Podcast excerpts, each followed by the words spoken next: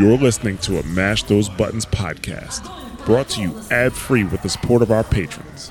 Visit mashthosebuttons.com or stay tuned after the show for more details.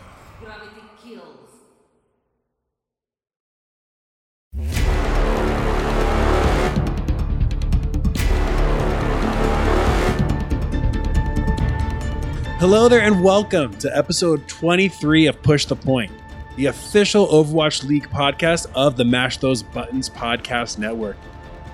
I'm back in the flesh. I, Ramsey's finally back from vacation. So happy to be back here with my partner in crime, my my partner in ranked. I don't know what you would call a ranked experience this week. It's been a it's been a weird up and down week, but I'm happy to be back. So so good to be back here on the West Coast. Happy to be back on the show. It's Ramses and Labosco, episode 23. Hope you're excited for it. I'm excited for it, of course. I you know, I was you last week. I was the one in the the driver's seat, the one driving the show while you were out of town enjoying the sunny weather of Florida. And now I get to kind of sit here and let you take control of everything again. So it's it's nice. I get to kind of be the lazy one again. Well, it, it's it was so I was in Florida for for a little bit of a trip and I didn't think I would actually get to, but I met some Mayhem fans while I was in Florida. Hmm. One of them was actually got to meet up with Allure Moore from the Casual Owl Fans podcast, of course, like guests we've had on the show. Super awesome seeing him and his family. Awesome time. Shout outs to Allure Moore. And then That's awesome. the other thing that was hilarious is so we're walking around Disney World. We're in the Epcot like World Showcase where they have all these different nations, and you wa- we're walking around and we're in like the Japanese pavilion, and there's this huge dude, like this super tall, like kind of big guy in a Mayhem jersey, like just the normal like season one Mayhem jersey. And I'm like oh, to my girlfriend, I'm like, oh, like, cool, it's a Mayhem jersey. Like, I feel like I should say something that'd be fun. He's like, she's like, yeah, do it. And like I walk by him and I'm like, oh yeah, like bring the mayhem, like put the fist up, and he's like, what? And he's totally trying like to totally try like to no like no sell me on it at all. Like like yeah, no, like the team, like it's the Florida Mayhem jersey. He's like, no, I don't know what you're talking about. I'm like, it's an Overwatch League jersey. Like I know what it is. He's like, oh yeah, right, haha. I memed you, and then this 24 year old man proceeds to double dab on me at, at Disneyland. Like, I don't why. Like this 24 year old man's like, I memed you and like dabbed on me. And it's like, you've been memed. And I was like walking away like, wow. I mean, Gross. I thought you were going to say it was like bare hands or something, and he didn't want you. oh, dude. I, I don't know. I was like, Bare Hands is kind of like a normal guy when you meet him, so that would make no sense to me why that that would be sort of the. and then I was Nah, like, dude, wait, it- this is not going the way I thought it was gonna go. I was so excited. And was like, because every Florida fan I, I've met has been super passionate about the team and super like nice and awesome to talk to. and then you make up, like, guy. Yeah, like Florida fans make up like half the Overwatch podcasting community. It feels like, like, yeah, I meet this guy, and he like, if you're if you're ashamed to wear the jersey, dude, just don't wear a bright yellow jersey. This is the Florida Mayhem on. it. Yeah, like if you're, ugh. So one bad fan does not make a, a bad fan base make, but it was Very just true. That was my one little nugget of just like, really, really, like, ugh. yeah. But aside from that being the highlight of my vacation the last week or so, it's not a, there's not a lot of news to cover this week necessarily because everything's been kind of tightening up as we get as we finish the regular season. We're recording this Sunday night. Regular season is over. Valiant homestand or kick out rivalry weekend, excuse me, is over. On to the playoffs. Just big sad to the shout outs to the LA Valiant and they fought, I pun intended, valiantly this week, but it just it wasn't enough. It's a bummer to see it because you saw you saw these guys come from like yeah, 0 and 7, haha, but like from the very bottom, make all these switches, claw their way back into fighting contention, really, really make a run at it, and just right out of their hands at the last minute. the moral of the story is children don't go oh in seven in a stage and you more than likely will make it to the playoffs if you have a good end of your season. So yeah it, it sucks to see. I mean their schedule was not favorable to them at the end. When you look at the two teams they had to play to get in Mhm. to the you know in, into the Overwatch League, but at the same time, it's one of those things where it's like, I as bad as you feel, it's also like I don't feel bad because they had their opportunity. They they fell so far behind, so I I, don't feel too bad. Yeah, it's it's professional sports. That's what the deal is. Yeah, exactly. Like, like yeah, it's a bummer, and like we're sad that we didn't get to see the storyline play the way we wanted. I mean, in a perfect world, we could get Chengdu and the Valiant in the playoffs because I would love to see both those teams again. But it's it's how it happens. Not every team's going to make it, and not every underdog team is going to make it into the playoffs. That happens every year. I'm okay with So- it though. I'm all right with it because Chengdu gets to stay in. You know, Kenobi and I were hoping for that. We we thought that was probably going to happen. You know, the, the biggest thing was was the LA Gladiators game versus the Valiant. You know, if Gladiators won that, you felt pretty confident that they weren't going to win the next game for the Valiant. I, the only thing is, I do feel bad for some of uh, friends of the show who are big LA Valiant fans. Uh, Vic being one of them that comes to mind. Uh, Jeremy Winter, uh, Briggsy, who You know, we've had Briggsy on was there. Oh yeah, I poor so bad. Briggsy, but she's uh I believe she's drinking her her sorrows away and enjoying the night regardless. So that's the one good thing about the Overwatch League is you get to meet some awesome friends and and that's always a great thing. when you can't like realistically if you're the valiant you can't be too bummed from coming from like all the way at the bottom just barely missing the playoffs. Like that is a huge bummer but you still have a lot to be proud of. Unlike a lot of teams that have been kind of floating around the pool recently i know dallas comes to mind where you see instead of like a ascension into almost making the playoffs you see a dramatic of like just sliding fall down into like as as you would hear from like from Bren and from Reinforced into Pepega tier here in the bottom twenty percent where the Outlaws and I reside. It's the season has ended up in a very interesting way where a lot of the teams that like so we like we easily assume like San Francisco, New York, Vancouver, London. I mean, London hasn't looked it recently, but we assume like yeah, those teams are going to be fine. mm-hmm. But to see like we've seen a couple teams really kind of scrape their way in or ascend really into top tier status. Like a couple months ago, I'm like, I, you can quote me on this podcast where I'm talking about how I can't trust the Atlanta Reign because they only win like two games a stage. And then they And then seven they and oh. go, yeah, seven and zero. Hangzhou a couple weeks ago looked really rough. We were talking about them possibly falling out of playoffs, and then they pulled it together and made it. They have Guang- looked so good. Guangzhou too, coming out of nowhere. Maybe well, not again, not nowhere. If you've watched Chinese contenders like Asteriska, but like, like yeah, you- some of us do. Just saying. like Guangzhou coming back and being a real like a force to be reckoned with. It's the playoffs have been very, very interesting to say the least. I'm excited to see how they play out, and we're gonna go through them here for a little bit, just to now that we actually have our set playoff lineup, if you will, or set like playoff brackets, we can actually start looking at what our potential matchups are gonna be. Yes, we we have everything set for the most part, at least for what matters as of right now. I, I think is the best way to put it. Like play in bracket is first, obviously, before we get to the actual playoffs. So that is something that we can focus on and kind of figure out.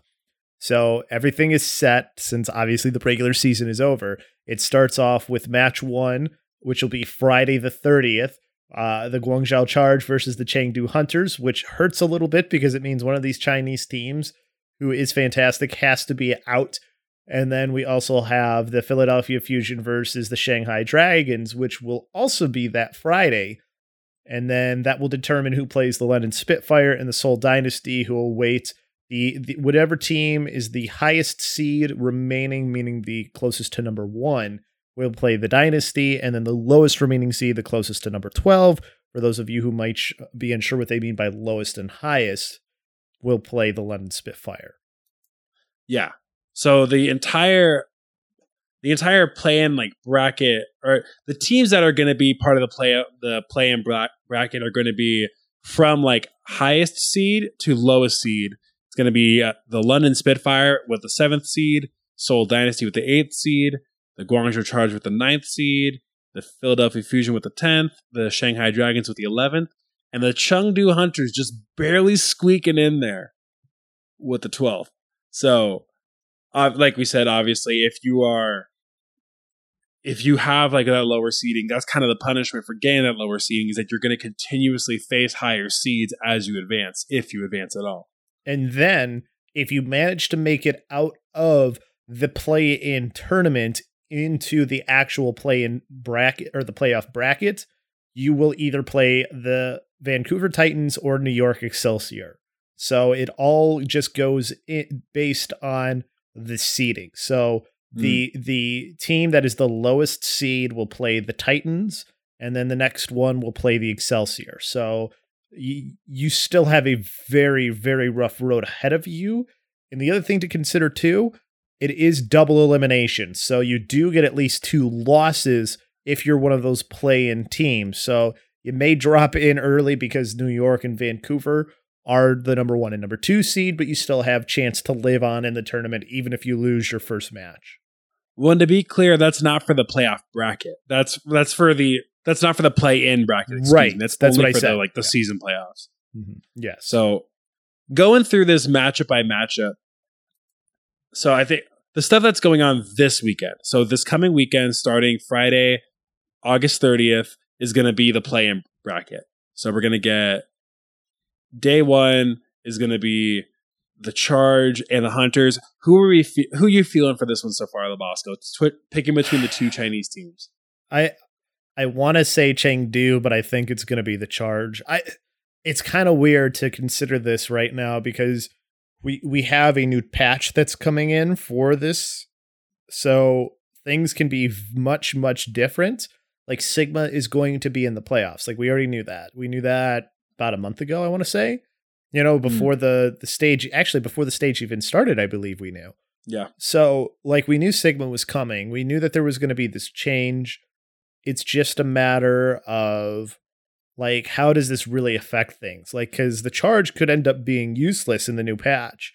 So, like, I could actually see a world where maybe Chengdu will beat the charge, but I still think you give the edge to the charge because of how look they, they have looked in 222. Well, and you got to wonder. So, if you've touched Reddit or Twitter at all in the last couple weeks, everybody is either is talking or complaining or arguing about Double Shield kind of being a very strong comp online right now. How likely are we to see a Double Shield to see Double Shield? it's almost guaranteed from what we've been hearing from pretty much everybody. Orisa Sigma is pretty pretty strong if you know how to play it, and uh, Sigma is definitely very strong, which is why the patch that's currently on PTR is a patch that has a bunch of nerfs to Sigma because of how powerful he is. There's also a bit of a change to Symmetra, and like Symmetra could be the whole key to this entire thing for for both the play in and the playoffs is if you have somebody who can play Symmetra, you could be the team that kind of surprises everybody because if you've played any ranked at all right now, you know that Symmetra is something that can be very strong and gets just builds that beam off of those shields so quickly.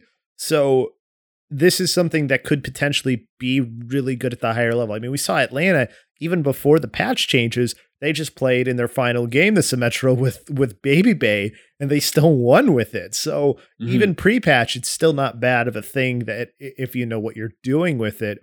So Symmetra could be a key as well. I hope not. I hope that that she's still that at the higher levels that they're still able to take care of the Symmetra. But that may not be the case, especially with the fact that you can just melt those double shields with the Symmetra.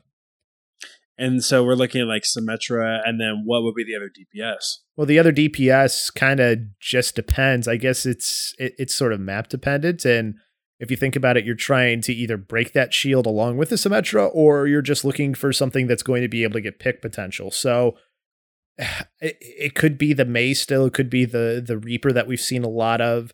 You know, could be the Hanzo. I think the Hanzo's still going to be strong because he can help shred through those shields too. So I, I- don't know if the other position changes so much. It may be just the the Mei is the one that sort of changes to that Symmetra now. So like two heroes who were kind of on the back burner before could be the two that we end up seeing you know, get thrown to the forefront here a little bit more.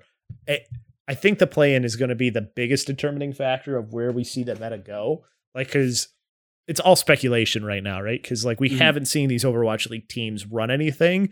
And the teams who have had the longest to sort of look at the patch and really scrim for it are teams like the Charge, the Hunters, the Fusion, you know, the Dragons, all pretty much almost all of those teams Well, weren't playing this like- week. for the bracket, yeah, Right. I think yeah, the dragons will be the one, the ones who are probably going to be the furthest behind.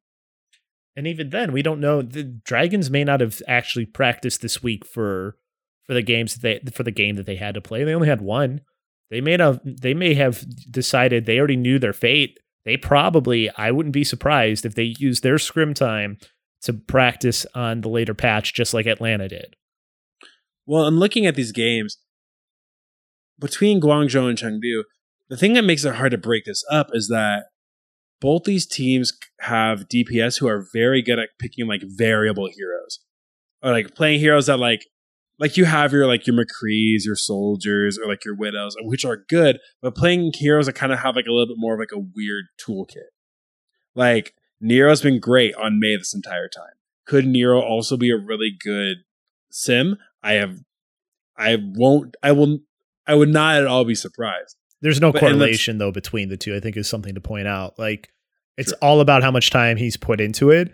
If he if they think it's something that's strong, like again, they may not like Symmetra could be really strong, and a team could think that it's not the thing to play, and then they just don't have anybody who who's even prepared to try and play it. Like that's a possibility. When I think about that like with Chengdu, where Chengdu has been the team all year that's played like weird comps. And with Shanghai and Chengdu specifically, those are two teams that kind of have been reluctant to immediately change to a new meta, usually kind of preferring to do what they want. Like Shanghai was it, Ding still plays a decent was still playing a decent amount of Pharah into stage 4 when he like when it was not at all as useful as it was in previous patches. So I like I could see them falling out just because like this is not the time this is not the time of the season where you want to experiment necessarily in my opinion where you want to refuse to experiment with the new comp like you need to get acquainted with these new double shield comps because they're going to be thrown at you and that's where preparation up to this coming Friday is important. You know, how much time, if you are one of these play in teams, did you put into figuring out the meta that's going to evolve into these playoffs? Because it's obviously something that's more than likely going to change as we go in through the playoffs, as we find what is truly the meta composition. Like right now, most of it is speculation. There's there's nothing that's, you know, down pat because nobody's played on the patch yet. You know, it's not like we have mm. contenders to watch either for this. I think that's one thing to point out as well. We don't have any high level play on this current patch happening.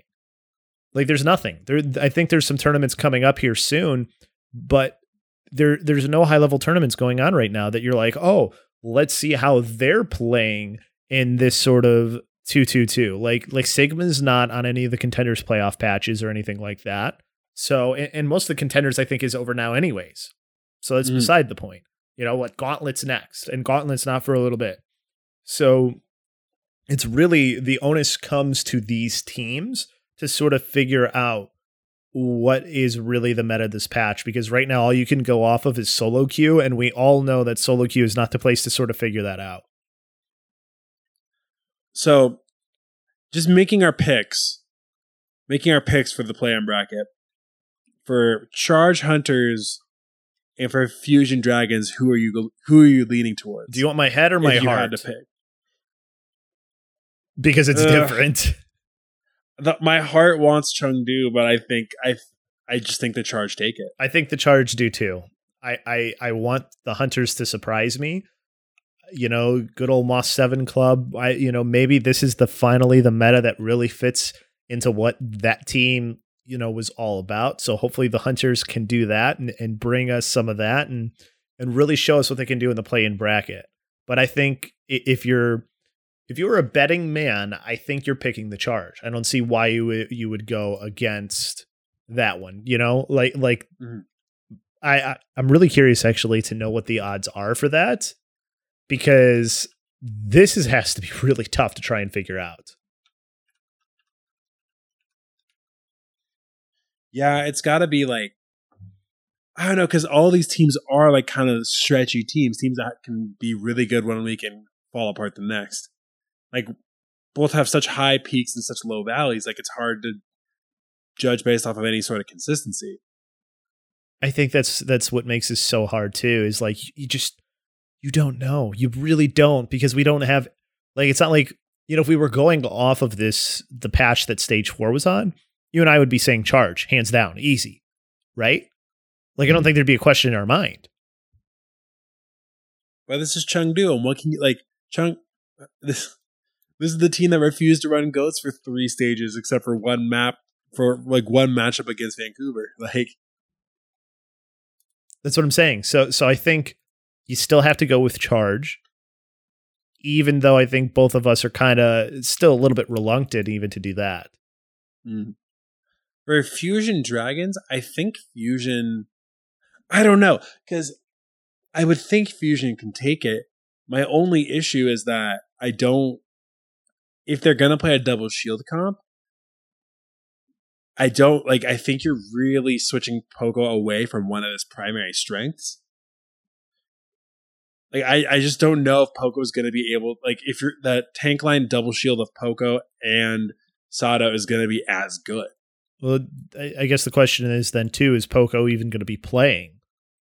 They don't have another tank to sub in. Who says that it has to be a tank? Who else do they have to sub in? You're forgetting about somebody that they traded with in a team from another team that was in the play-in. We're not. You know. All right. I, I'm just saying this. This is where that trade makes sense, right? This is something Lobo. that that was talked about prior. Lobo, if I'll make you this bet right now, if like I will buy you, I will, s- I will buy you a hundred tokens. I will send you a hundred tokens on Battle.net if Kib plays one map as Sigma. I, I I don't want any tokens. I have uh, too many as it is. So I, I I'll take a bet with you, but that's not it. I'm not even saying it's going to happen, but I'm saying there's a good possibility that that's something that they could do. it would be Philly. I mean, who even knows? It's how they do it in Shank- Philly, man. Come on now. Pete Domginate.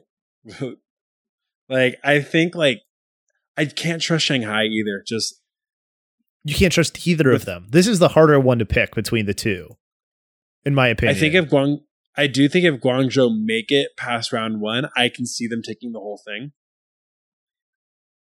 And, and normally we would think London would have this whole thing easily, but London is just so streaky. Or they're so high low. It's so like for a team that should have just crushed with this with the two two two win, like they were even still having problems. Exactly. So I think you give maybe a slight edge to Philly just because they've been more consistent, right? I think so.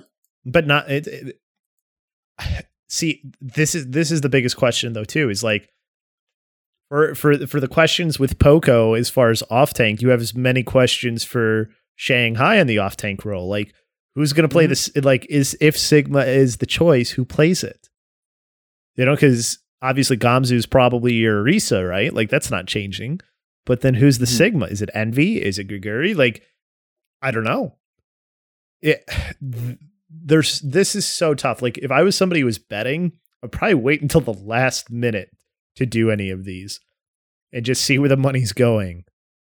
Because I I have no inclination of anything as far as I I also haven't heard anything either. So but I think that's the point right now. It's like this is this is so going to be such a, an odd one because we are coming into a new patch.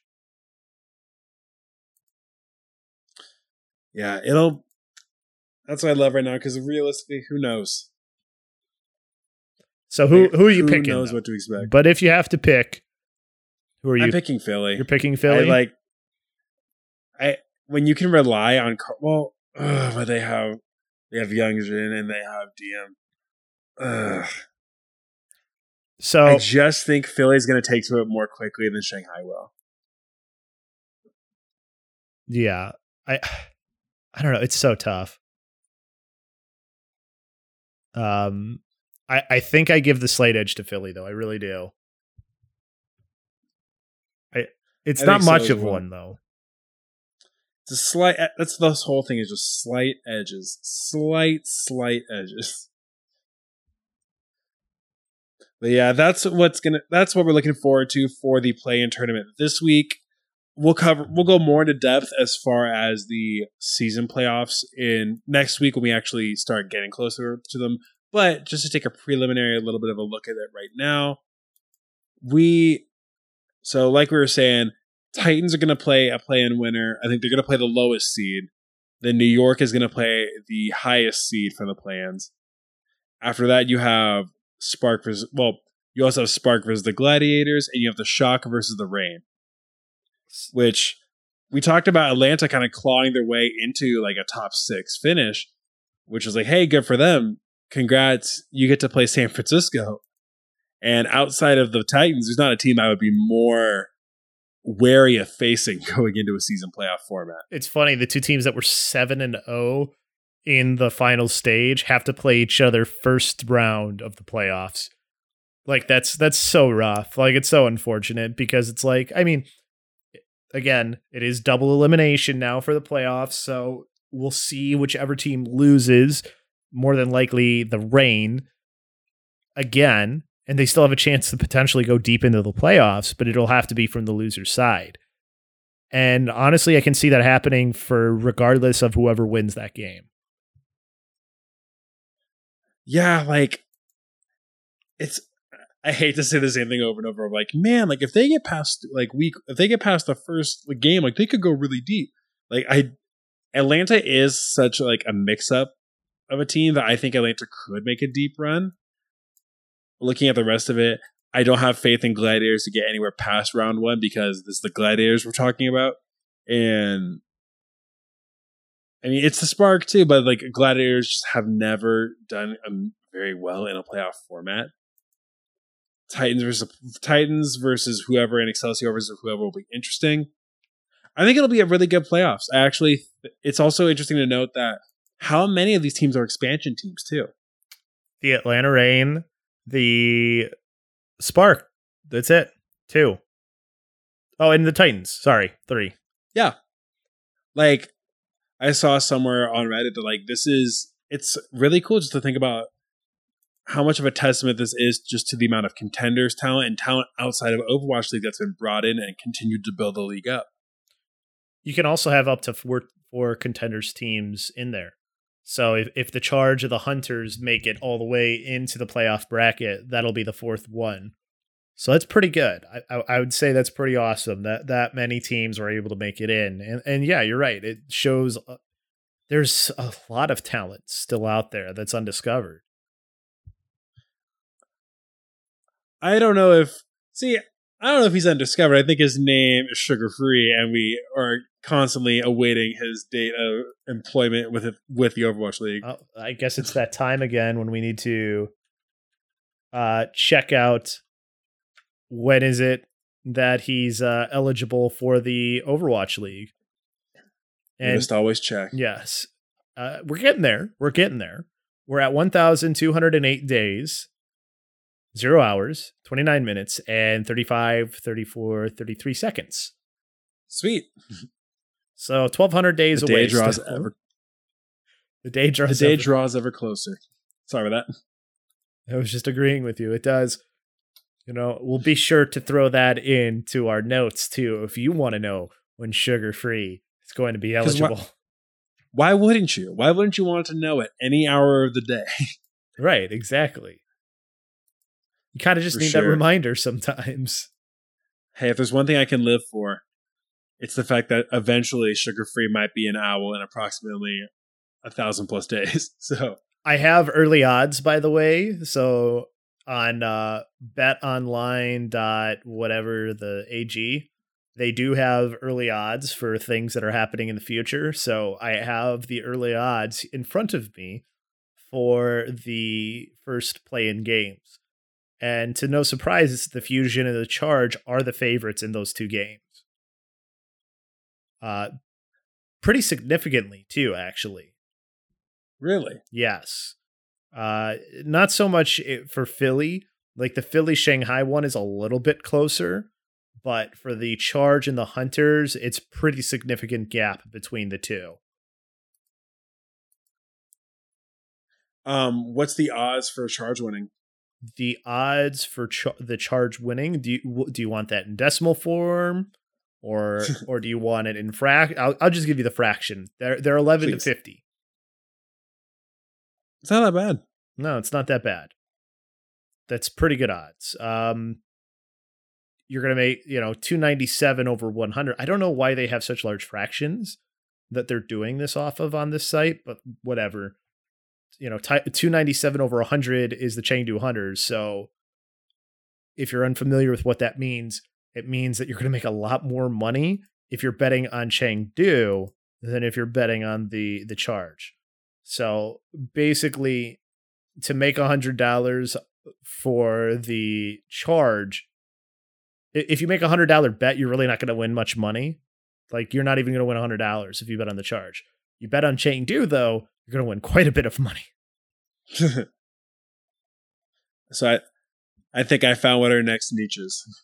Doing the betting, Do it until, until Overwatch comes in and has their own version of the whole thing. yeah, since it's all legal now, right?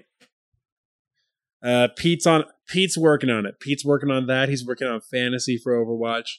We should. Until uh, you want to become a, a a betting podcast? I'm in. Let's do it. I don't know. I'm really bad at numbers. That's probably not a great idea. uh, You don't have to be- You don't have to be good at numbers. what are you? What is this? Good at numbers? That's not work. I don't know. As somebody who doubts his intuition a lot, I'm probably not the. I'm not the most confident making those kind of statements. Although there are people who do have that kind of confidence, especially when they're going to make what we would say is kind of a bolder, more you could even say outrageous statement. So, just to get to it, I don't know if you guys have heard the Dogman comments from this weekend. I don't know if you've seen them, if you watched them live, or you had to catch up back with them as I did. A little bit of some spice going on in this week's games. So, of course, Dogman and the Atlanta Reign played against the Dallas Fuel during the homestand weekend. trying to remember this if it was a 3 1 or a 4 0. I'm pretty sure it's a 4 0, correct? For oh yeah, they 4 0'd him. Yeah. So 4 0, pretty just, it was a stomp. It wasn't close. And let's be clear like, Atlanta has a team is a team that has had a very Oh, sorry, 3 1. Oh. 3 1. Dallas did win 3-1, 1. okay. I, I, uh, my mistake. Atlanta is a team that's had a very like noticeable and very strong upward direct, uh, trajectory that's been building and building. And Dallas, like we said before, has been really just kind of losing pieces as they go. So, Dogman, of course, our our favorite flex support. The guy's always got a word to say, always got somebody to call a feeder. Do- Dogman's the kind of guy who always has something to say to the media. So, after their 3 1, they interview Dogman for the post game interview, and Dogman pretty much comes out and says, "Yeah, like it was a pretty fun game. Like we had a good time. Uh, it is kind of fun though because like all all of us like got denied from Team USA. Like none of us made it, and here we are beating the coach for Team USA and all and players he picked. Like I don't know. I'm just saying like GG, bud. Which I'll, we'll put the clip in there. I don't have I don't have a direct quote in front of me, but pretty much the effect of like, hey, like Aero Aero passed us up and look, we beat Aero. We 3-1 his team. Like GG bud. Like and you went he went further on actually in a post game interview in the post game press conference afterwards. I know um uh Connor Knutson from uh GameHaus actually brought the quote that they asked him again, like, hey, it's like those comments you made about Aero, like you should like so what's up with that? And he was doubling down and he said uh he called his coaching of Team USA and the Dallas Fuel both incompetent, which is definitely it. That's some mud you're slinging right there. Like it's that's not something necessarily to take crazy. I don't know lightly. Uh, it's it's something that is definitely going to have repercussions if you say it. He he definitely was trying to stir the pot with what he said. I, I don't think there was a question about it. Because obviously he feels very very um passionate about it. I guess would be a good word about what it is. He he definitely feels slighted, obviously, especially with how well they've been playing as of late, and he's not happy with the fact that he's not even being considered for the Team USA team, which is if you look at the support position, there's only one playoff support that they're going to have on their team, and that's Ma. Mm. The rest of the supports are on teams that didn't make it in because you have Rawkus and Sleepy, Washington and and Houston. Uh, Houston. Sorry, I, I don't know why I was blanking on who Rawkus was on, but you know neither of those supports uh, had played particularly well at the end of the season as well. So the questions are there anyways. This is a way to bring it up, and this is going to get people talking about it. Where people are going to look at this and be like, "Well, you know what? Yeah, the supports that are being considered for Team USA haven't performed well as of late. The other Mm. thing that you're going to get people to say, though, of course, too, is the the opposite side, which is, well, he didn't do well in the trials for Team USA.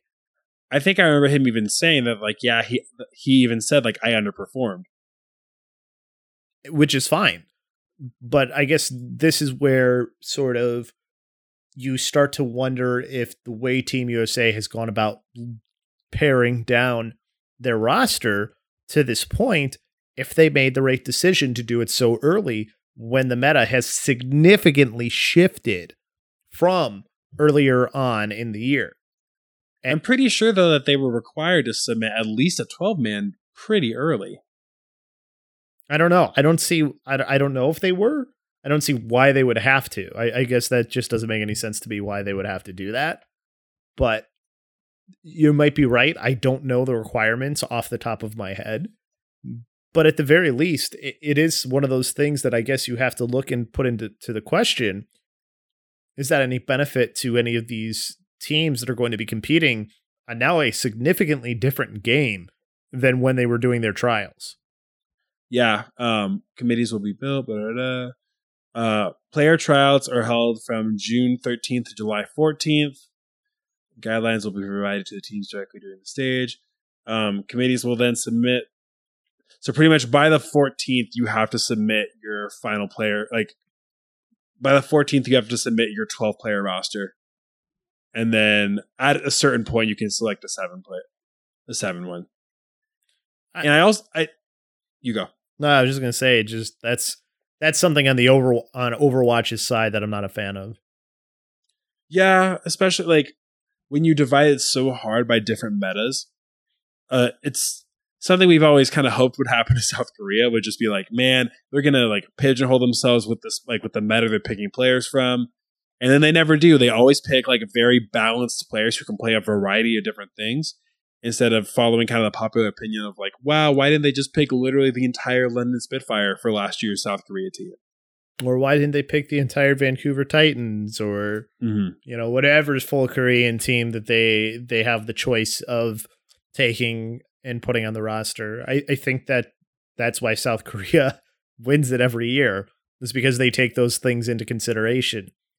Has has Team USA done that? I I- would say in most of the roles, yeah, and maybe they you could say that in support, but those supports just haven't been playing well. That's just a fact, though. Well, the point you can make with Dogman is that, and I haven't focused on his play too hard this stage, so I'm not the best person to evaluate this. But in past stages, he's been the kind of guy where you have to you have to throw a lot of support behind him to make sure he stays alive to actually get the picks you need him to get. And I can see the argument of trying to get as flex support that is less aggressive, so you don't have to commit as many resources. But I do agree, like you compare him against the other two flex supports that are listed. Sleepy's Sleepy's been sitting this whole stage. He's played a map here, a map there. Gido's been the primary starter at flex support for the Justice. And I love Rawkus. I love him to death. Rawkus is Rawkus. Like he's been mediocre the whole time. I mean, if we go by fantasy numbers for Dogman, he's done pretty well the last two stages. Mhm. He he's been very good actually. So it, it's one of was those. cr- well, to his credit, we've heard less and less about him getting like caught out and like him getting punished as well. Like, I think there has been a little bit of learning to like not always overextend like that. and I think that it's more of learning how to play around your team more than it is, you know, I, I'm sure in certain situations, and also maybe it was just it was contenders in general where the competition's a little bit different. Like I'm not saying that contenders is bad. I'm just saying that Overwatch League's a whole different beast. So from that respects, if you look at it, you'd have to say, oh, okay, so he's learning how to play within himself and within this team. And sure, it took some time, but does that mean that mechanically he's eh, isn't one of the more gifted players? No, he, he always was. I think that was never a question. So it, it, it's kind of a weird spot to sort of be in, and I I don't fault him for doing this for causing a stir, because otherwise we wouldn't even be talking about this right now. Well, and I have to kind of zoom out a little bit because in the Overwatch world, like this is oh, like this is super inflammatory. This is super awful. Like this is ridiculous. Like eh, within that sphere, like when we think about it, and like earlier this week, like people, like it's preseason and people are already throwing shots. Like football players are throwing shots already. Like we already heard Baker Mayfield again. He got taken out of context a little bit, talking about how like another team picking up a different player like blew his mind. Why would they ever select that guy? It's like these kind of statements are not are kind of par, are par for the course in a lot of other sports. And in other sports, they're more inflammatory than what we've just heard Dogman do. You know, like And I- like they will say some things that you can't repeat. Mm-hmm. Well, and what's been interesting to see is that you know I'm a I'm I'm a polite guy. I would say like I'm very much like a Yes, non-confrontational person, but meanwhile I'm over here being like, man, like I don't know if I would have said that, like, ugh. But you go online and for a lot of the social media, I players aside, the players is a different kind of realm. The fan, the fan vote, the social media vote has kind of been in support of it. From what I've seen, a lot of people have just been like, "Yeah, he's been better. He has. He's been really good." And to point more specifically to Aero, which I think is another part of this conversation, Aero's coaching hasn't. Ar- Aero gets a lot of credit for doing really well at Fusion University, which again, Fu- Fusion Uni did great. Uh, he does deserve credit for. They've been on record saying that like he helped build longer lasting habits that have kept them like doing well as an organization. They people cherry pick the phrase self coach, which that full quote is is them talking about how he helped them learn how to self coach themselves. Like so, he did really well at Fusion University. He did really well with that with stage four of Dallas Fuel last season. I do agree though. Team USA, you can make the point they didn't do very well with the medal last year, where they like they refused to lean into goats, which kind of led to them getting beaten by Britain. And then with Dallas Fuel, it has been a thing where it's almost been an overcoaching issue, where if stuff doesn't follow exactly the same scenarios that we're planned for, it doesn't work out. We just don't know what to do. We talked about this on the show before. Like Dallas has Dallas has suffered be- from this because it just feels like we make a plan, we try really hard, and it just doesn't work, and you hit your head on the wall over and over and over, and nothing changes. Well, where's that self coaching? Is my question for the Dallas Fuel because it doesn't seem like it's there.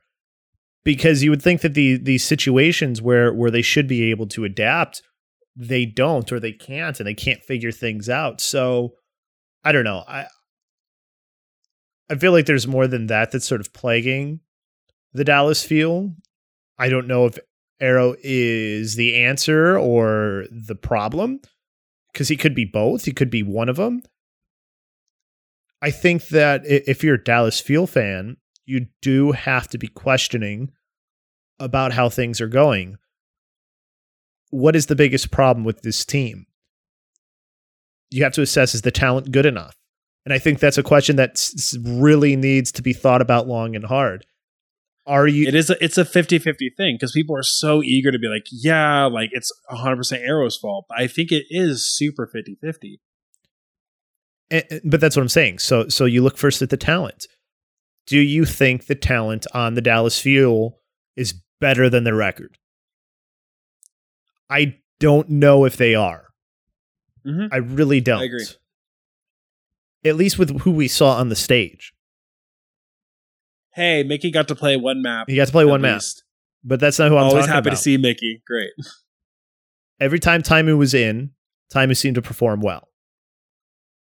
It started that way, and then he kind of started to mellow down. Like he did well, but it didn't like the team itself kind of went from being really good every time Taimu was in to kind of mellowing out back to the mean. But that was also the fact that Taimu got in like six times the entire year, maybe.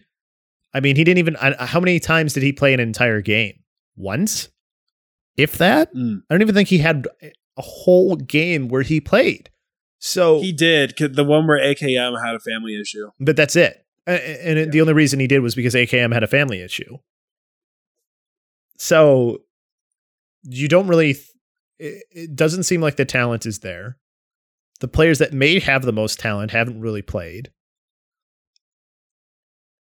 You have some players who have gotten burned out already and had to take a break, like OGE. Like there's so many issues just from the talent perspective of the Dallas Fuel that I don't even know if you can consider the coaching when but the coaching is also part of who brought these people in. Mm. So I don't know. Like this is why it makes it so hard to sort of figure out the Dallas Fuel because like Zachareee actually ended up being pretty good in stage four. Yeah. And that's a, an Aero decision, no doubt, obviously, with where both of them came from. One, they have made selections for good players, like for a couple of good players. We talk like you're like you you know Jane pretty well. Like we hear all the time about how much like Jane is a Jane loves Closer, and you watch Closer on the film. Like Closer's a really good main support. And Note's really good too. Note's really good too. OGE when he's in like when he's in the zone is really good. But that's three players. Yeah, and you you can make I don't know. We talk about Unkoe every week, but like you could t- like I th- Unkoe doesn't look like he's happy to be there. I don't. AKM looks like he like is just having such a hard time. I think it's before we go before we all get the pitchforks out. I think we do need to see Team USA at least, only because Ugh, I think you, and not even like from a one more shot thing, but this is, I, I at this rate, I think you this is going to be the most even balanced playing field you're going to get for a, an evaluation of Aero as a coach. Definitively, I think we can say this. Aero is on a very, very hot seat. Mhm. I, I think there's no question about that. And the the as you're saying about Team USA being a good assessment of Aero, this could determine whether he has a job with the Dallas Fuel next year or not. Obviously, that's not necessarily the case, but to me, if I'm the Dallas Fuel, like yeah, I'm looking to see how is his talent evaluation. Like obviously, it's not just him; it's also Ballin as well, but Mm. a- and the rest of the coaching staff of Team USA. But who's the one at the head? Aero. Mm. So the one who's going to have the most onus on them and the most blame, that's life as a head coach. Yep. You you get the you get the glory when your team wins and you get the mud, the dirt and everything else thrown on you when the team loses. So this is the situation that's Aero's in right now. The the the regular season hasn't helped him and now as head coach of Team USA, he's got to he's got to really show something at least to me. I'm not, I'm not saying that's going to be the case for the Dallas Fuel. They may decide to keep him next year anyway, even if Team USA underperforms. But I think that the fans won't be very happy to see Aero around if Team USA does poorly and he's still the coach of the Dallas Fuel. Yeah, I would definitely agree. Uh, to bring it back more towards the actual to the Dogman comment, we talked about how like court of public opinion was pretty in support of Dogman's comment. It was interesting to see a lot of the players really come out not necessarily in support of Aero, but more in the more with a professional perspective of saying like you're not. I understand you have like a personal bias against it, or you have a personal gripe with this, but bringing this out in public and like tearing somebody down, it like to the media like that is unprofessional. It is 100%. It is. Like, but that's that's just part of the drama that comes with sports. It is. It's the it's the it's how we make storylines. It's how players get remembered. And I know Jake's I Jake had gone on and said something about how like there's this there's a sentiment that like Aero's kind of somebody who can't necessarily say who can't fight back to this because like his team's not playing for the rest of the state the season, which again that's that's what you get when like there's a reason for that. Like right. and also we talked about it before when and like when somebody in an administrative or an executive position makes any sort of like comment in this sort of way at a player, it immediately is going to be taken negatively, regardless of whether or not if it's true. So you could kind of give Dogman crap for being able to say his comment from behind, like a from behind a little bit of a shield. Punching down was something that I saw be used. Mhm. It- sort of beating someone when they're down, which is clearly Yeah, the I- case with them. I think it's definitely well, that's definitely the way to go about. The definitely, yeah, yes, I agree. Yeah, it's criticizing talent and like criticizing coaching is not at all new, but it is something that's going to kind of have to happen. It's something that happens in traditional sports. I know we always talk about how we want Al to be more like traditional sports. I think there's a balance you have to get there between it being its own thing and it being like meat sports, as we keep hearing it be called. I think I love that, by the way. Meat. there is a sports. fu- I'm sorry. oh the fine meat sports. Yes. there's a delicate balance though, because if you just have everybody popping out of the woodwork to be like, yeah, that coach sucks, like, yeah, that coach sucks, like, yeah, I have a problem with this person, then all of a sudden you have all your players running a mech and everyone's just saying whatever comes to mind. So not everybody can be a Dogman, but this is Dogman's going to be remembered. He will definitely be a player that is going to be on the tip of people's tongues for the foreseeable future.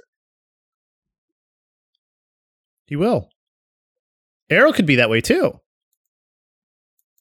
I mean, we we neither of their stories are over. Like like people are definitely going to remember this moment for a little bit, but I do think this is something that will also fade too. Like this will be one of those things like when you look back on the league 10 years from now, it'll be like, you know, in the top 10 moments of trash talk and Overwatch League history. Like that's the next time people like 10 years from now they'll be like, "Oh yeah, I remember that."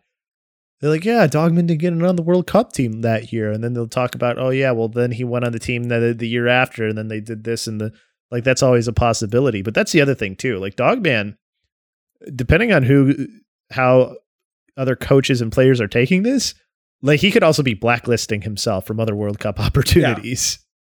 Well, and Dogman is a smart guy. Like I'm sure he knows that.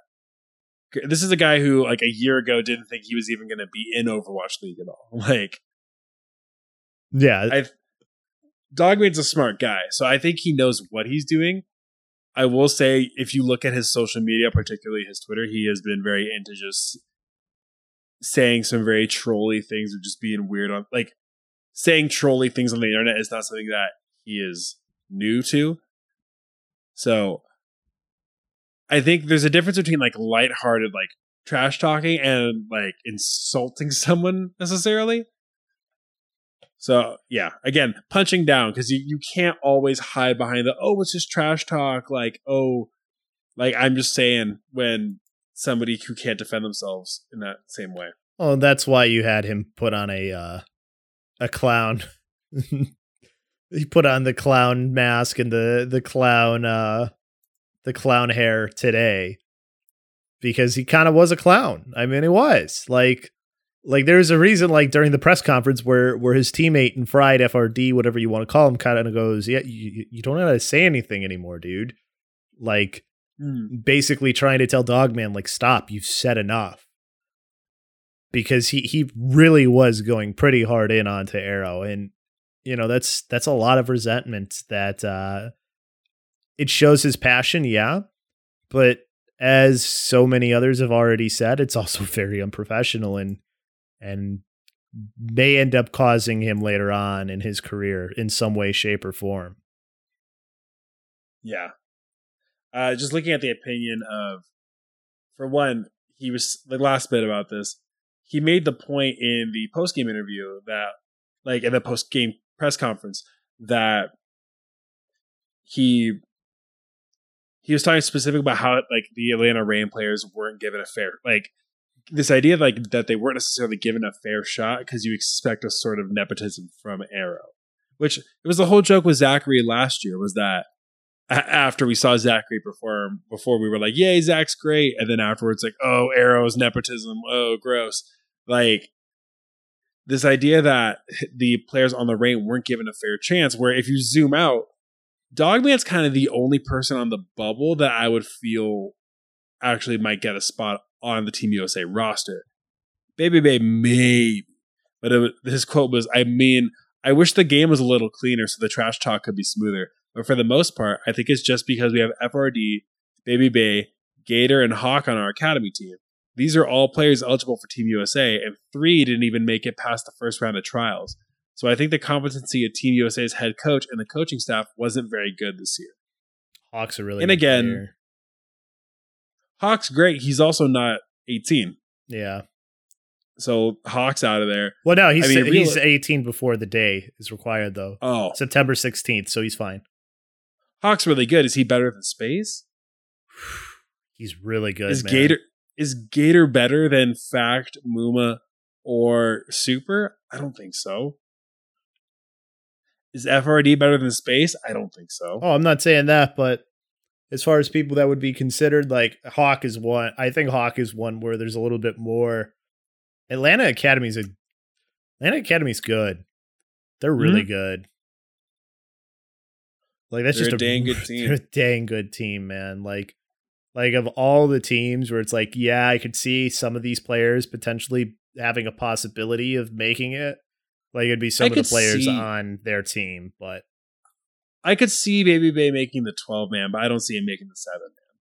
I think you and I have already discussed that through the through the ground though too that like it, it, it's really difficult like Sinatraa's clearly one of them um Corey right now we thought would be another and then who is our third Dante, whoop whoop. Dante that's right so it, like other than those three it's like you know like good luck. It, it, like Babybay i guess you, you'd have to consider now he's been playing so much better but again i think those others are still maybe better choices and just give you a little bit more flexibility. So and i think one thing that we still aren't considering here too is that by the time that world cup comes around the meta can switch can shift it significantly again by that time. Mhm. Yeah, everything everything can be completely different in the span of just one patch. Exactly. Like I haven't even played the PTR, the latest patch, to see like how much of a difference is this going to make when you're talking about like Symmetra and and all this other stuff because like those are where some of the nerfs are. So, and that's at least one patch that we know that's going to come in before World Cup happens. That's going to mm-hmm. change the game too. Or should change the game, I should say. We can I don't know if we even hope anymore. I think we'll just have to observe because I yeah. There's something to be said for having the same consistency across everybody's playing experience when it comes to Overwatch League. and we really haven't even had that anyway so like we we were off patch with the overwatch league for how long like the last two stages i think mm-hmm. so i mean it'll be nice that play-ins will be on the same patch that we're on currently so at least we get some sort of similarities It's better than last season. that, that's true that is true I will take I'll take it over people having completely different abilities. So that's right yeah that's super true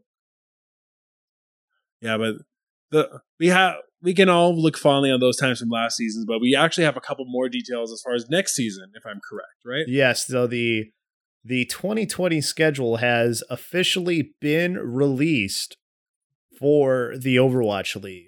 So all the homestands have already been planned out. Locations necessarily haven't been picked, but we do have where these games will be happening and who will be playing at them. So all games of the regular season, not just where, but the dates and the times as well. So I, I don't know if, if the times that you see I think the times are local to that place. Mhm. It was never really made clear, like when you click on it, because it's a PDF. So my guess is is the times are local to wherever the game is happening. All Yeah, times are local. Yes, it says that at the bottom of the page. I'm I just Blizzard got a little bit of crap as far as like how this whole thing was formatted, just because it's not necessarily a easy. It's not an easy document to look at. Also, it's just twenty one pages. like it's like week by week. It's the whole thing instead of like, hey, maybe just do it team by team. yeah, it's a little rough. Yeah, and then if you go through Twitter, you Google it. There have been a lot of people who have made much more palatable and easy to, to digest versions of this as well. Yeah, I don't I don't know if there's any particular ones that you have liked better than any of the one like the Overwatch League one. I know uh Totem's one from Overwatch League Network has was pretty good. That one's a lot cleaner. Yeah. It'll it's cool that we finally know all the details as far as what to expect from next season schedule wise. Like the more gray areas we can eliminate, the better. Like the more we can know about next season, the easier it is to actually get excited and hyped for it. Instead of like this last season where we're still we have we don't even know if there's gonna be a preseason until like five days beforehand. So the more that we know going forward, the better. I'm all for it. I'm all for it as well. Totem, we're gonna have to have a talk with Totem because we live in Central Time, both him and I, and he doesn't have Central Time on his on his schedule. I'm disappointed. I'm not mad. I'm just disappointed, Totem. So if you're listening to this podcast right now, I'm I'm disappointed that you don't have the schedule. I'm not disappointed. Please Time. spare me, Totem. I no no no. I don't. Disappointed. So obviously, we we're not necessarily going to go through every single week by week. It is interesting though that the main critique I've heard, and I don't have the actual um, stats in front of me, is that there are going to be some teams that just travel more than others. That there are going to be teams that have longer breaks, or that there are just going to be teams that are going to spend longer on the road, further away from their home stadium. Which that's sort of the way it goes though. Like you never have Mhm. you can't have a perfect um it's never going to be perfect right? Like that's something that people have to realize. Like there, there was no way this schedule was going to be perfect. You don't even have perfect schedules in leagues that have been around for 100 years. Like the mlb schedule still is not perfect. Like there's so many complaints of the mlb schedule last year they had a problem trying to fit all the games in before the final day of the regular season for the mlb like eh, i think people got to relax a little bit especially when you think of logistically what is required to make this league happen with where all these teams are so I, I think that's a little bit of a kind of a dumb complaint that people are having because it was going to happen. Somebody was going to get the short end of the stick. And the teams that are further east and west are the teams that you kind of expected to be those teams, or the teams that are going to have trouble hosting games. And this is another thing. This is also on the teams themselves for not being able to to secure more home games. Mhm. It's just as simple as that.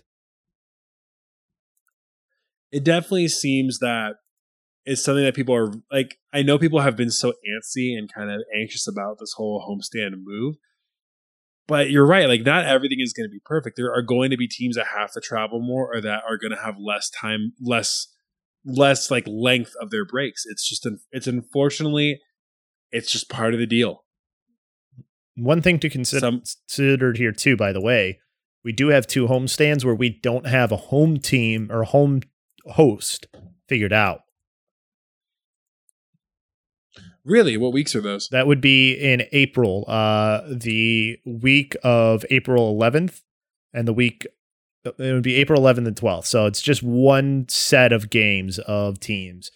So and those teams are the Shock, the Charge, the Titans, the Hunters, the Gladiators, the Spark, and then let's see, Shang, uh, the Dragons as well, and then I think Seoul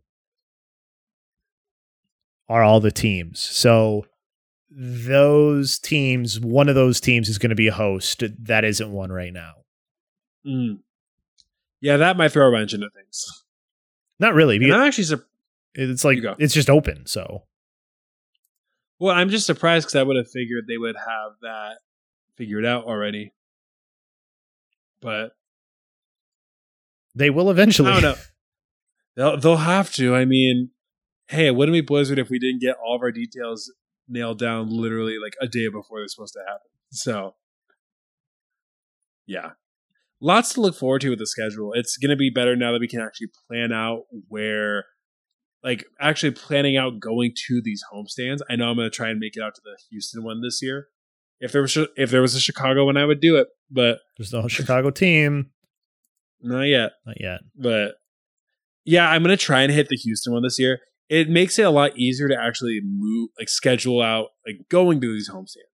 So it makes like if you're someone like myself or like Bob, or like your team that you like isn't in your home state, it's a lot. Actually, going out and like scheduling travel to go see that team isn't gonna be the worst thing in the world. Especially too, And even you have so much go. time. Yeah. Well, I don't know. Tickets go on sale in a couple days, Wednesday, August 28th, for everywhere except for China and Korea, which are going to go on sale on a later date. But tickets are going to go on sale soon. I don't necessarily know if we're going to see any sellouts within the first like month or so. Probably when we actually get within like a month of the games. more than likely. But still, I it's still nice to be able to plan out this far ahead because even if you have to buy tickets off of StubHub or something, it's not like you're going to be gouged for prices more than likely. So even it, you have so much time to to plan. Like you know, for Houston in particular, you have either February or you have because they only have two homestands. You also have September or August. I mean, wrong month. So you have a lot of time between the t- the even the first one, but also the the, the other homestand that they have. Mhm. There's a And, and with you go. I would just say there's a lot of time. Yeah, it's for what it for how it could have been. Us getting the schedule this soon, I'm pretty happy about it. Soon with an asterisk because I know people were oh, people were wanting it a while ago, but I will take this. I am satisfied with this for now. This is sooner than we got last year's or this season's schedule. Like Yes, I mean, come on, like that this is so much better than what we've had prior. So I I don't know why people are complaining. By the way, Totems is super nice because you can sort by team who's Mhm. hosting. So like it looks like I'm really curious to know who has the most um games I think it's either like like Dallas and Washington are two with a lot. It looks like um, Philly has quite a few. New York surprisingly doesn't have as many as I thought. Paris has a lot. Uh, Hmm. The Charge have a ton. So the Charge, like the Charge, I think have one of the most as well. So like that is something too. Like I think people need to remember for the scheduling is like some teams just don't really have a venue and couldn't really schedule that many homestand games to even things out. yeah. Well, like it's it's like how we've said for the past couple months. The teams that have done the work to kind of get the stuff built out already are going to reap a lot more benefits from this. Dallas, the Charge, uh who else? There's a few other- Washington too. I would. Washington, Paris. Uh, New York still has a decent amount though. Philly, Seoul has a good amount too, but they're they're still on the they're kind of like on the smaller end. Mm. I don't know. There's there the I I think the one that's kind of surprises me that they don't really have more would be the Gladiators, I guess, and the the Valiant. Like they both of those teams are are I think only two for those two teams. Well, I know with those, they're also sharing a stadium as well. So that makes it a little tougher. So they're like the the place that they use for the homestand this year, they're going to use again for the homestands next year. That makes so sense. they're going to be sharing that as home stadiums. Yeah. So lots of details there. Great. st- We highly encourage you go and check out your team's schedule just so you can start getting your travel plans in, start knowing when you have to book hotels, your flights, Save up. all of that. Save up.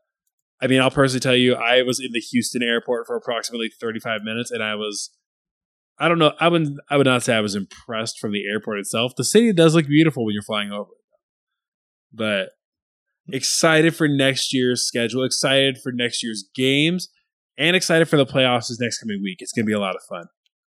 There's just so the playoffs, man. It, it's tough. It's really tough to know how this is going to go, at least for the play-in part, and, and even on past that because of the change in patch. Like I'm really excited to see how the teams adapt. I really am. It'll be a lot of fun. I'm excited for it. But before we leave, we're going to highlight one person who just poor guy. The past couple weeks has not been having a lot of fun with his game playing in the Overwatch League, and that, of course, same as last week. It's going to go to Unkoe again for this week's F's in the chat. F is for fuel, as it almost always is these last couple weeks. So, on what to break it down a little bit, we're giving this. I, we were talking about this. I think we had to give this solely just because of the response to it. So the uh, so this whole Dogman thing happens, and Unkoe, of course, tweets out at Dogman to try it. tweets out at Dogman, excuse me, talking about how like pretty much trying to snipe back at him after all after what he was saying to Aero. I'm trying to get the actual post up. I have it. it's actually insane to act like a good guy in private and being to- being toxic in public after a win. People really have to understand that you can now no be toxic when you never won anything since the beginning of the game. I was winning tournaments you were not even born. At Dogman OW. And then the top comment was um, Babybay responding with, "Why? Why are you butthurt, Unkoe?" Which then somebody responded to that was like, "He was winning tourneys back when you were still cheating at CS," which was my favorite part of the whole thing. Oh, that's funny. Which side note, like even when Unkoe was on a Rogue, like Rogue to me, from what I remember, was always like a brides was always a bridesmaid, never the bride for most things, right? Not quite. They they had a stretch where they were the best team in the world, where they won a bunch of tournaments. Um, this was this was back though, early in Overwatch. Like this was, uh, who was on the team at the time? I think Reinforced, like, was on the team. Like that's how long ago it was. So it, it has been quite a bit. Like they won they won a few majors in their time.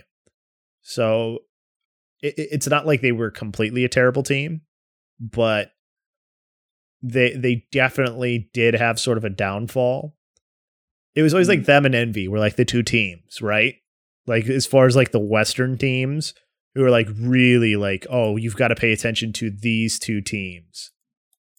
So like they won they won the Overwatch Pit Championship. They won the Overwatch Rumble, which were both majors, Overwatch Takeover 2, and then they did win two premier tournaments. They won APAC 2016 and then they won the ESL Atlantic Showdown at Gamescom. So like Did they win Apex?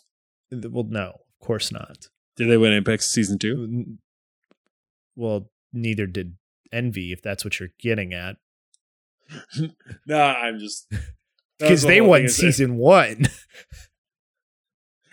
the whole like I don't know. Unkoe just always strikes me as such like a salty guy. Whenever because like we say it every week. Every every time he's up there, he just looks tilted out of oblivion. So I think it's just the way he looks. I don't think he actually is. I hope for his for his sake, I hope he's not that bummed out all the time. Yeah. But I, either way, like it's just it's like it's like, dude, come on, like he's like getting mad at Dogman, which deservedly so.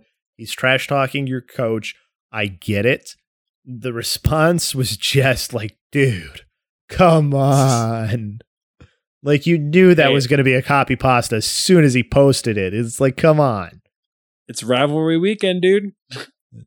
the new hottest rivalry in Overwatch: the, the Atlanta Reign and the Dallas Fuel. You know what? They're very close proximity wise, but they're not in the same division. So they'll only get to see each other once, I think, in the regular season. th- That means in Dallas. In Dallas. Oh, that's going to be Dallas. a fun game. That'll be a game So- to go to. Side note, just because I couldn't, I, I had to talk about this just for one second. I think my favorite part of this entire week was just Bumper, was them calling out Bumper for the post game interview after them playing against New York today. And then New York's had this game, like they've tried really, really hard. Like they were like competing a little bit. They still lose three to two. And then Bumper just comes up and he looks always just Bumper always looks like a movie villain every time they do like the post game conference. He looks like like in GI Joe or something when they do like the like the the video transmission of the villain just coming and saying an intimidating speech at you, and just him being like, you know what, we have we didn't even really practice at all this entire week. Like we were super just messing around. So like we did expect like we expected to beat New York, so we didn't even practice, and we still beat New York. Ha ha ha! Like, ugh. I mean, Bumper and Dogman are both Dunkman, Dogman and Bumper both in the running for Overwatch League Villain of the Year. it's funny because it's like you didn't think that Dogman like like sure he he trash talks, but it was always like in good fun. So like the fact that it's like, whoa, Dogman, you know, like like this is this is next level, dude. So it, it is kind of funny to see that. I also will say, hello Dallas, welcome to the 0 and 7 club. You have fine company here with the rest of us. You've made it. Congratulations. F is for fuel. F is fuel for fuel. Feels bad. Feels bad. Feels bad. Feels bad, man. Always does. On that note, we're going to get out of here for tonight. A little bit of an abbreviated episode, which means we didn't go for almost two hours. So we're going to get out of here for tonight. But we just want to say, as always, thank you guys for listening, hanging out with us. We appreciate all of you out there listening on your podcasting service of choice. And the best way you can actually help us in the show out is by using that same podcast service of choice and leaving us a review, which helps us with visibility, helps people find us, and it helps us know what you like about the show and what you always want improved. Exactly. You can also always come to the Mash Those Buttons community on Discord, which is discord.me slash mash those buttons.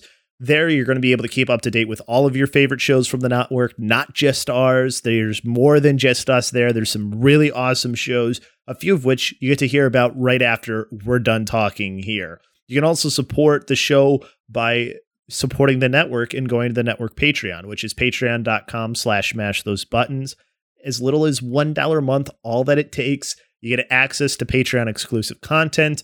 We haven't done anything specifically from Push the Point yet, but I know that eventually we're going to be doing some stuff for that. So if you want to see that We're that, working on it. If you Ja has stuff for us, he's told me. Yes. So if you want to see that, become a supporter of the Mash Those Buttons platform, and then you'll get to see some of that exclusive content that Ramses and I are working on. You can also just, you know, support us directly by tweeting at us and just telling us what you think. At PushPointPod is the Twitter handle for the show. You can also go to push blah, push the point at gmail.com. It's kind of a tongue twister sometimes. Excuse me. PTP. Yes, push the point at gmail.com. We encourage you to do that. You know, come send us emails about wh- whatever questions you may have about the co- podcast, constructive criticism, comments. You know, you, you tell us your thoughts about Dogman. If you hate him, if you love him, if you think Aero's the worst coach ever, the best coach ever, doesn't matter. We'll we'll listen to it. We'll read it. We'll get back to you. We may even throw out in our next episode of the podcast if it's something really interesting that you have to say. We'll throw that out there as well. So be sure to do that.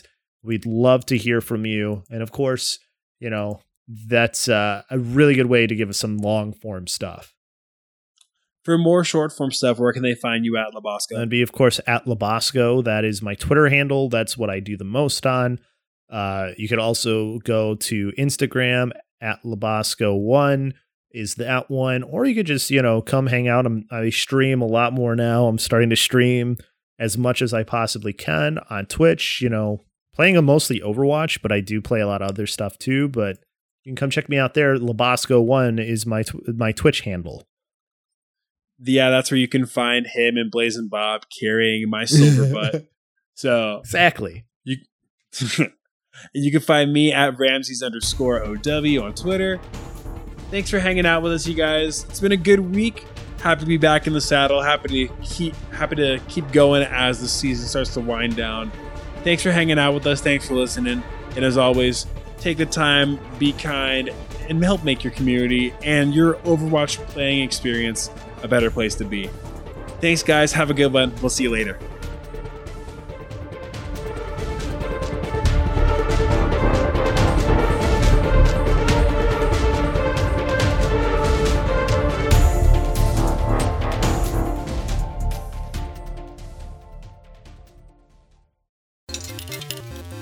Thank you for choosing a Mash Those Buttons podcast. We hope you enjoyed the show. If you would like to subscribe to one of our shows, you can find us on multiple podcast platforms like Apple Podcasts, Google Podcasts, Spotify, and more. If you can't find us on your favorite podcast platform, head over to mashthosebuttons.com, grab the RSS feed, and use it in your podcast platform of choice. We have shows for many different games. So if you want to check out some other podcasts you may enjoy, you should go to mashthosebuttons.com slash shows or stick around to hear about other shows that are available this week. Mash Those Buttons is an independent outlet that is supported by patrons. If you enjoy our content and want to help us grow, you can become a patron for as little as $1 a month at patreon.com slash mashthosebuttons. Besides helping us expand our content, patrons gain early access to special content and also have access to exclusive supporter-only content. If you'd like to stay connected with Mash Those Buttons, you can follow us at twitter.com slash the Mash Network, facebook.com slash mash those buttons, or we'd love to have you join our Discord community at discord.me slash mash those buttons. Once again, thank you for listening, and we'll catch you next time.